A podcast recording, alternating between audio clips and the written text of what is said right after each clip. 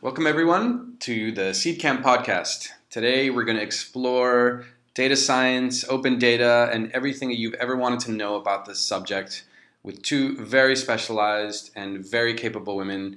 Uh, we've got Yodit and Verena here. Uh, we're going to let them both explain what they do and which company they're with. In short, do you want to start, Yodit? Sure. Uh, my name is Yodit Stanton. I run OpenSensor.io, which is a Seedcamp company.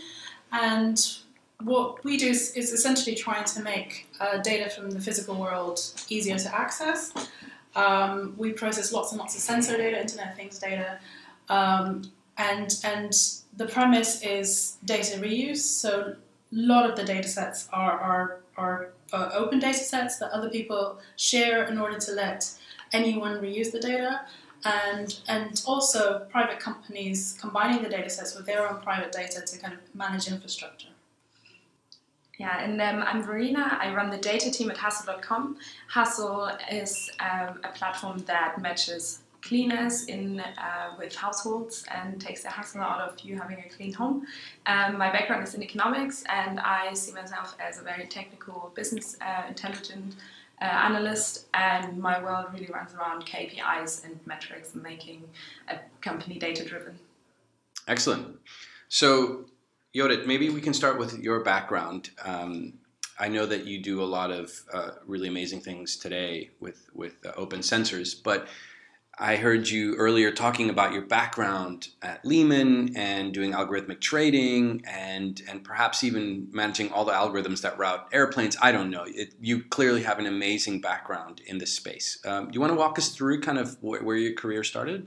Sure. So my um, my degree is in computer science, and um, I spent about ten years in, in various investment banks, um, all around exchange connectivity, uh, enabling um, the algo, algo systems to, to kind of work better and, and optimizing um, the in-house algorithms. And, and I got into math and, and machine learning, and, and, and it's a fascinating area. I think, especially when I was um, working in banks, I mean, the, the, the open source movement was probably um, quite early.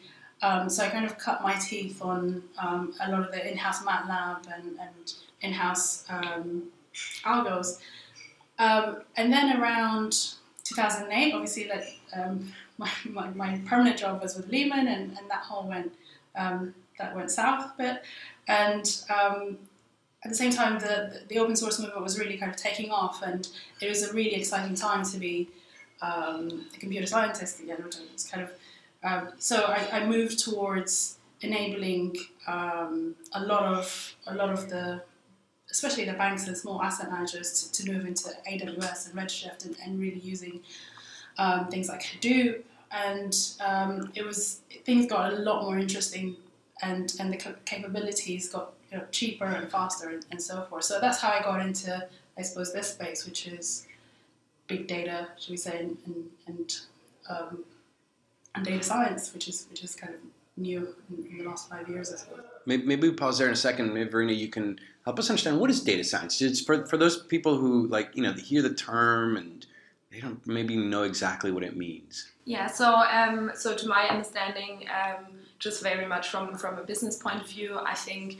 uh, businesses are very good in um, collecting lots of data and um, which I think they have done so very efficiently over the past years. But now the data science bit really comes in where you try to understand what kind of knowledge and information and informed decisions you can actually draw from your data sets. And I think what um, the challenge for data science is nowadays is not only um, is not only collecting large amounts of data and looking at them, but also understanding what kind of problems you would like to solve. Mm. So I think this is where um, data science um, really comes about. I think it also grabs around. Um, it basically combines capabilities from technical skills to statistics to understanding where what kind of problems you try to understand. Mm. Yeah.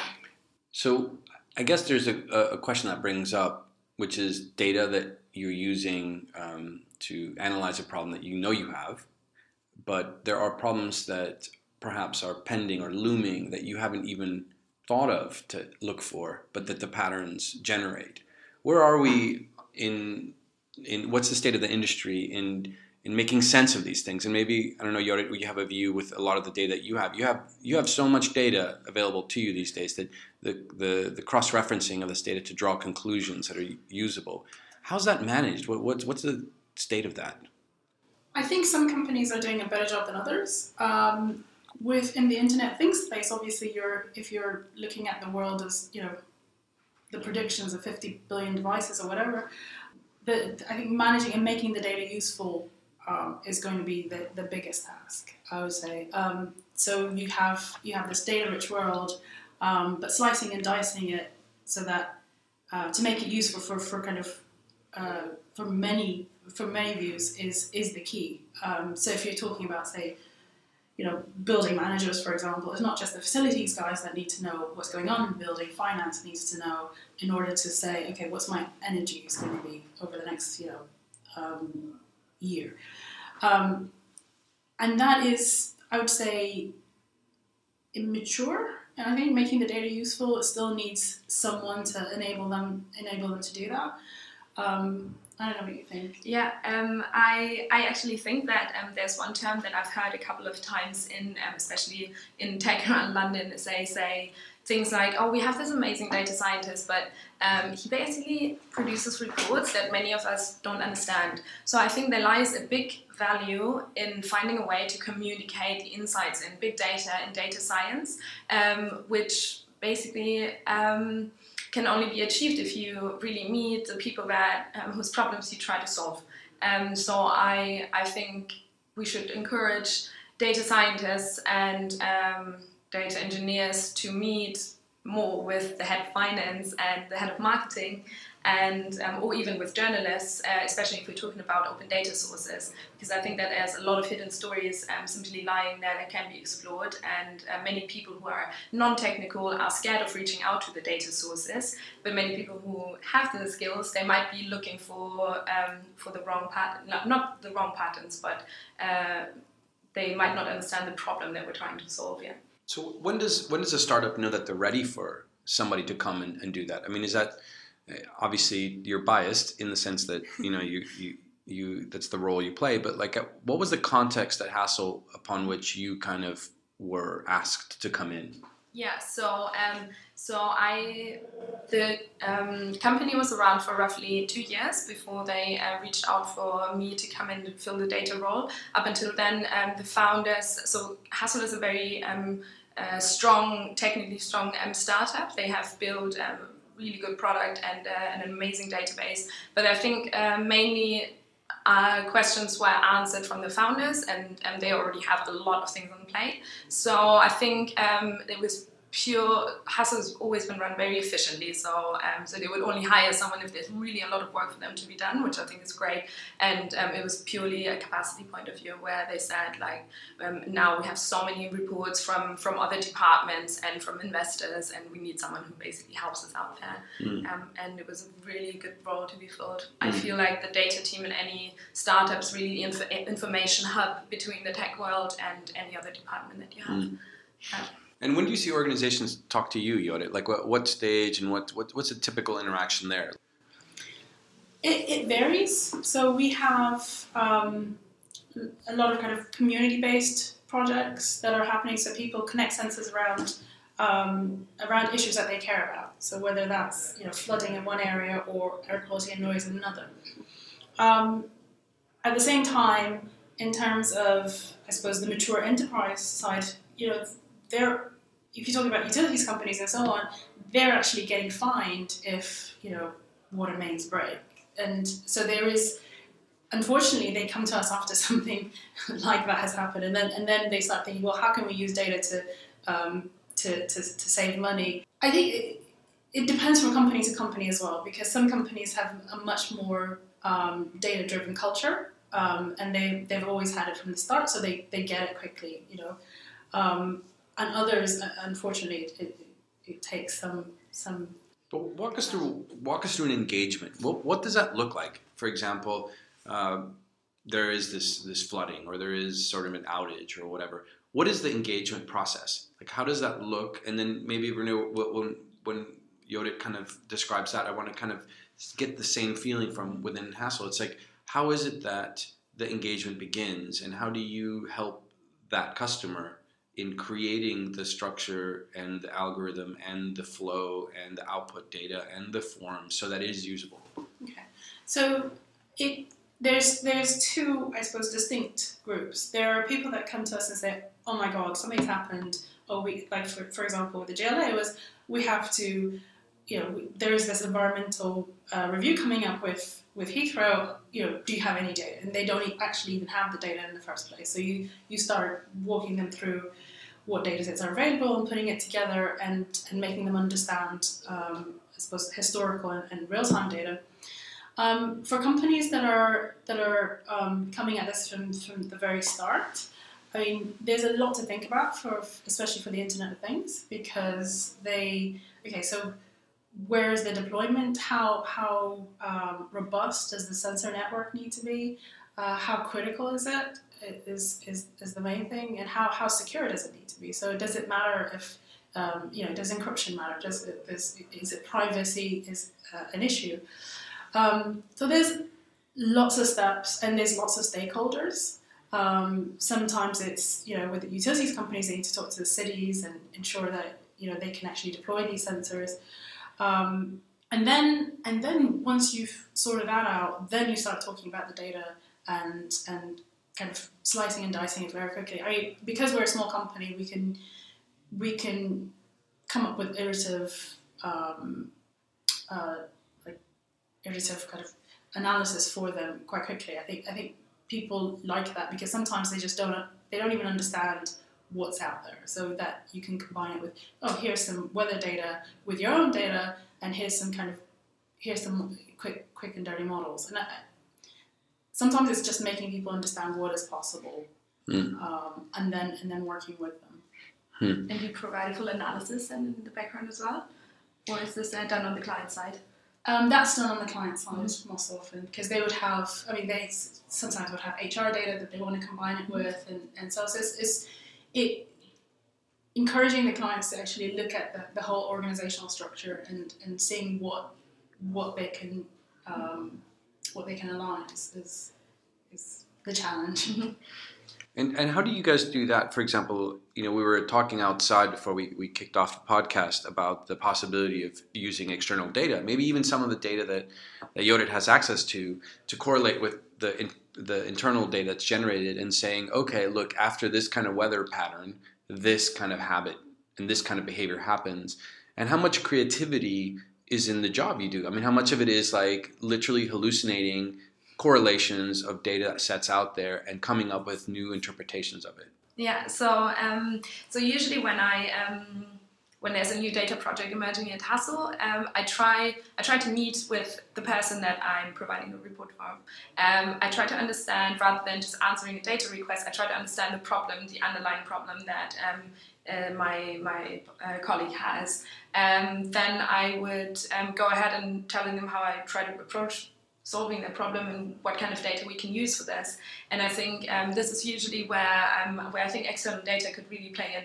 I think external data, for example, and weather data, is, um, something that you see is uh, very highly co- correlated generally to, to search traffic and anything that comes from uh, from the Google side.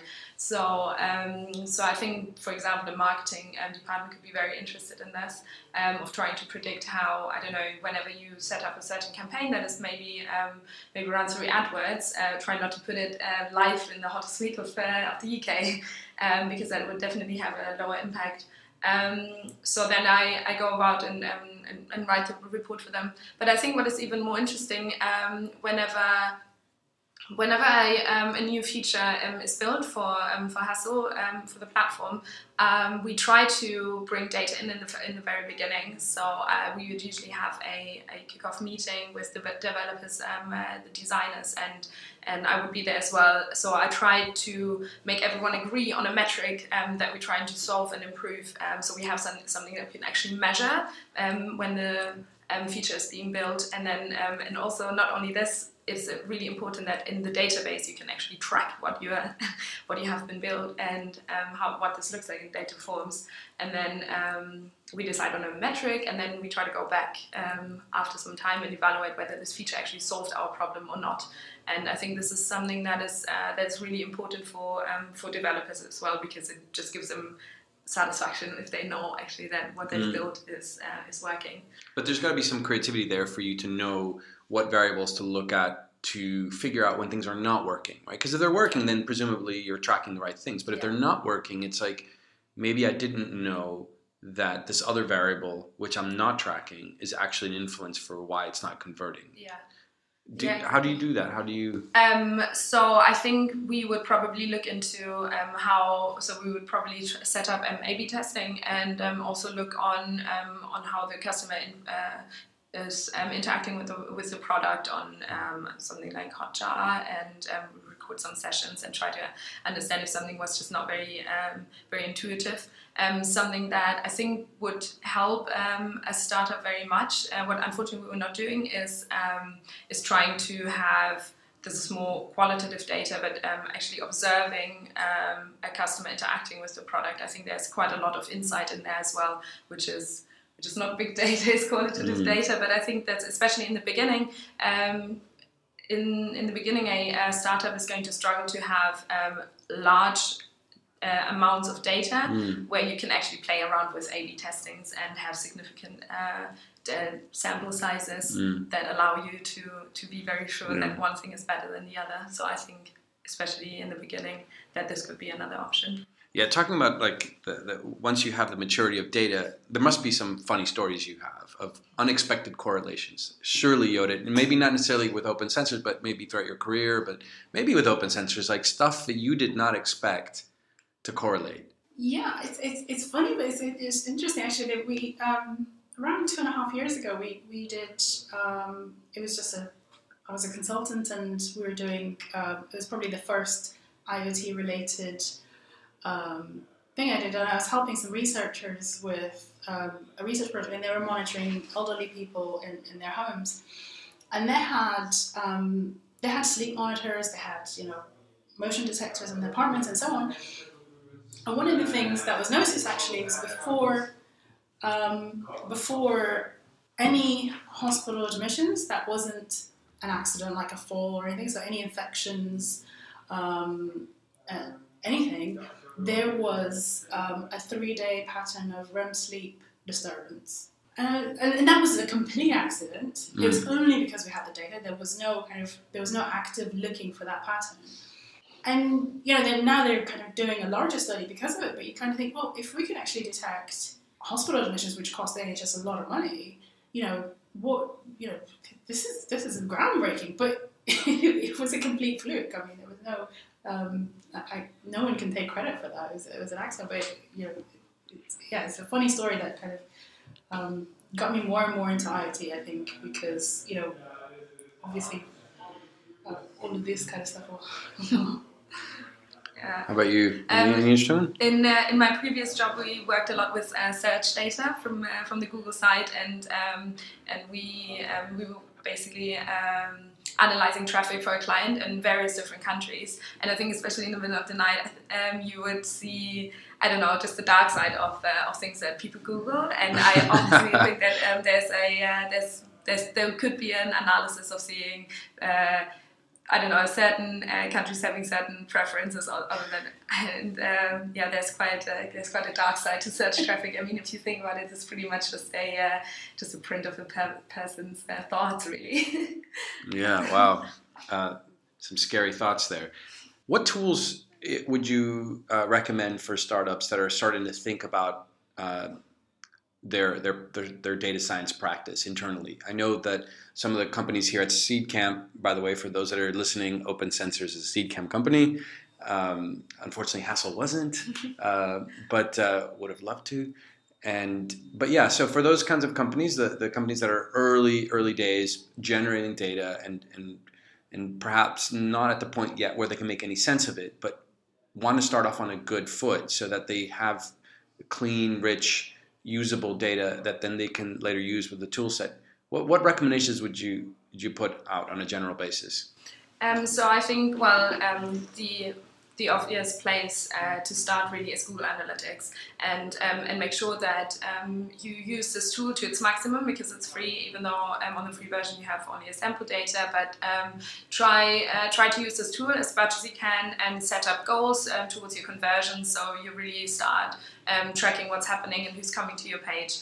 I think it's also important to uh, to think about the fact that if you do run analysis on on I don't know Excel, maybe maybe try putting it into um, into Google spreadsheets and like be a little bit smart about it with formulas and little scripts that you can write, so you don't have to run the same analysis over and over again because it's just costing you time and you're going to ask yourself very similar questions of how uh, the KPIs develop. And um, yeah, just in general, I think. Um, uh, if you if you have any any questions around Google Analytics, they have a really really good forum and they uh, support chat and they answer every question. It's, it's, still in the early days. I think it's very powerful. Yeah, yeah. but I think it's important to um, to do also a lot of tracking um, from you know the beginning of the first touch to uh, to a conversion. I think this is uh, it's not only once someone is on your webpage or in your environment where they can become a customer. I think it's important to really grasp and understand the full the full funnel from the very beginning. So then, after you graduate from those tools, what what what would come next? After what would be the if that's white belt? What's like yellow belt, green belt, black belt?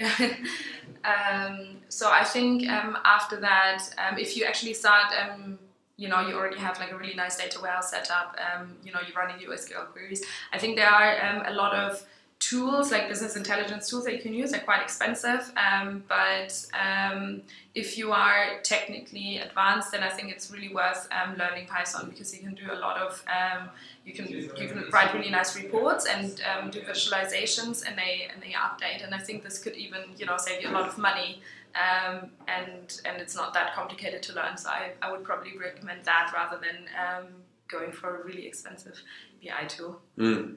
How about you, Yodit? When you work with customers that are approaching you and thinking, okay, I really need to, to deal with this issue, whether it be a municipality or anything, how much do you help them in establishing effectively a, a data science department internally to then manage the output of what you can provide for them? Or do you do all of that for them? Um, we tend to we tend to work with other technical teams. So if they actually don't have um, a technology or data science teams, um, there are really good consultancies that we work with. I think I think um, it's probably a skill that we don't have the bandwidth for, even internal internal culture changing. So we've tried to stay focused in being a very very technical team, talking to their the departments or the company's technical um, team. It's it's quite hard because you want to jump in and, and save everyone, but as you know, as a startup, you just you just have to be really focused. So. Mm. Okay, so books, favorite books, favorite books on the subject, books that you'd recommend for anybody who's really into this, and books that inspired you. Um, so I think there's um, Lean Analytics um, from O'Reilly, which mm. is really good. I yeah, think it's on the subject, and um, and they're very uh, yeah they're explaining it quite a lot, and um, I've um, I've, re- I've, read it, and I think it's pretty good. then there's Data's cyclism, I think, which is quite funny. It's basically data what? I can't quite Dataclysm. I think it's data cyclism. Cyclism. Yeah, cyclism. I don't even know how to pronounce that. and um, we, both blame the fact that English is our second language. How about that? and um, and that is written from the data scientists of OkCupid, and that is really it's really strong on the insights of um, how we basically behave when no one is looking. And I think that is just um, a very, very interesting book, and it's um, it's really strong on the technical side as well as it's entertaining. So. Wow, that's cool. Cool recommendations. Yodit, any any that stand out for you? For me, I think the technical books. the technical books. okay, how about this? What book or article or whatever podcast would you would you wish all the people who approach you as potential customers would listen to, read, or review before they came to you? I would say lean analytics as well. I'd, chime in and say that's that's. A, I think the, the the context setting to why you need this stuff is is is key. Um, with good with good company use cases. So that would solve like eighty percent of your problems then. Yes. yeah. That's good. That's good. There's, cool. There's one thing about lean analytics though. I think um, if I, if I, if I was a um, founder and um, was looking for you know user, making data more usable. I think um, Analytics talks about a lot of KPIs and metrics, and I think this must be very overwhelming for um, for a founder in the beginning. Mm. I think it's really important to um, to break it down and focus a little bit. And metrics and KPIs are very much related often. So I think a good exercise would be to to consider KPIs and metrics maybe in a hierarchical method. Mm. So you prioritize them bit and um, discriminate in others, and then understand how they all link together. And um, and I think yeah, just focusing on I don't know the growth in the beginning and then the cost later on, and Mm. um, and just being a little more efficient. I think that would uh, that would really help. Cool. Now let's pretend that we fast forwarded ten years into the future.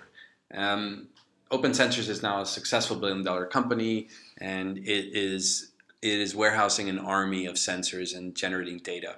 What does the world look like from your point of view? In in, in what does having that element of data and, and analytics look like? What, how if you had to predict what the world would do with the more structured and and templatized data science for every organization, what would that look like? Oh gosh. So I think I think organizations creating intelligent products is is what I would like to see. Um, so especially, I mean, we've concentrated a lot in, in the physical world. So, you know, um, office spaces um, being being kind of having digital concierge services and so on. I mean, you need you need data from inside the building, outside the building. Um, I think you know one of, one of the examples that I use that it's quite extreme, but you know one of the reasons that Google can make self-driving cars is because they have this rich sources of data. They have mapping, they have um, you know everything else. So lots of organizations being able to, to create these kind of products easily is, is what I would like to see. Mm. Um, and and we will get there. I hope that might. Yeah, definitely. Yeah, I think that um, data really has the power to um, uh, to solve really big um, problems in the world, and um, and I want to see that um, data is being used this way Mm. and not in any in um, yeah in an, any evil way. Either way, yeah. Yeah, I mean, there's there's a lot of issues, right? Like world hunger and, and geopolitics of, of you know um, movement of, of populations and population growth and contraction. So yeah, it's an interesting interesting uh, to see how how we can use that data set to predict how these things are going to move forward.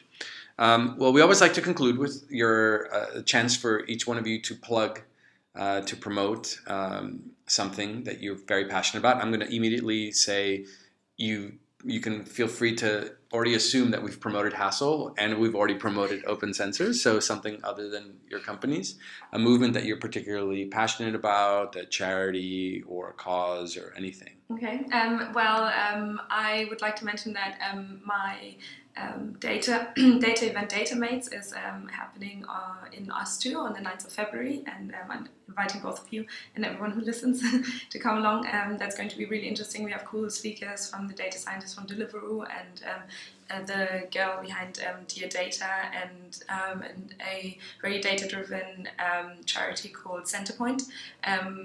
Who are building a database around uh, youth homelessness and that we're going to speak and it's going to be free beer after work so that's going to be really fun and, um, and there's uh, another charity called DataKind uh, that is um, basically bringing uh, data scientists together with charities and they have um, hackathons all over London often and if you are interested in data and want to do something good with your skills then you should definitely check them out. Cool. So what was the name of Datamates? Datamates is mine and DataKind so yeah I just uh, place to What are the so UR, what are the. URLs? www.datamate.es Hmm. and um, datakind.org. Cool. Yodit?